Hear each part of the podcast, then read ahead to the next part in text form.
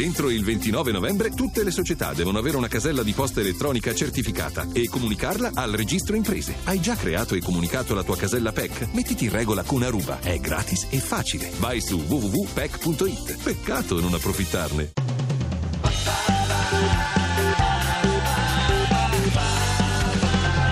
radio2pod.rai.it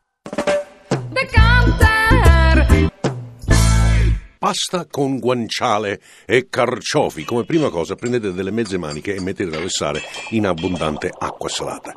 Prendete due carciofi per quattro persone, se vi piacciono di più mettetene anche tre. Ah, e andate a mondare molto bene.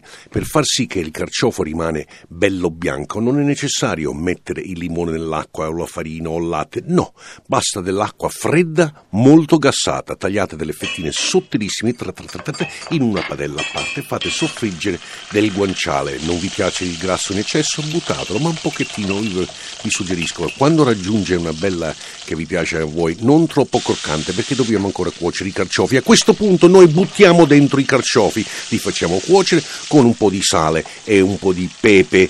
Lasciateli un po' croccanti. A questo punto la pasta sarà cotta. La scolate dentro questo magnifico impasto di carciofi guanciale e mantecate con un po' di pecorino a fiamma spenta. Buon appetito.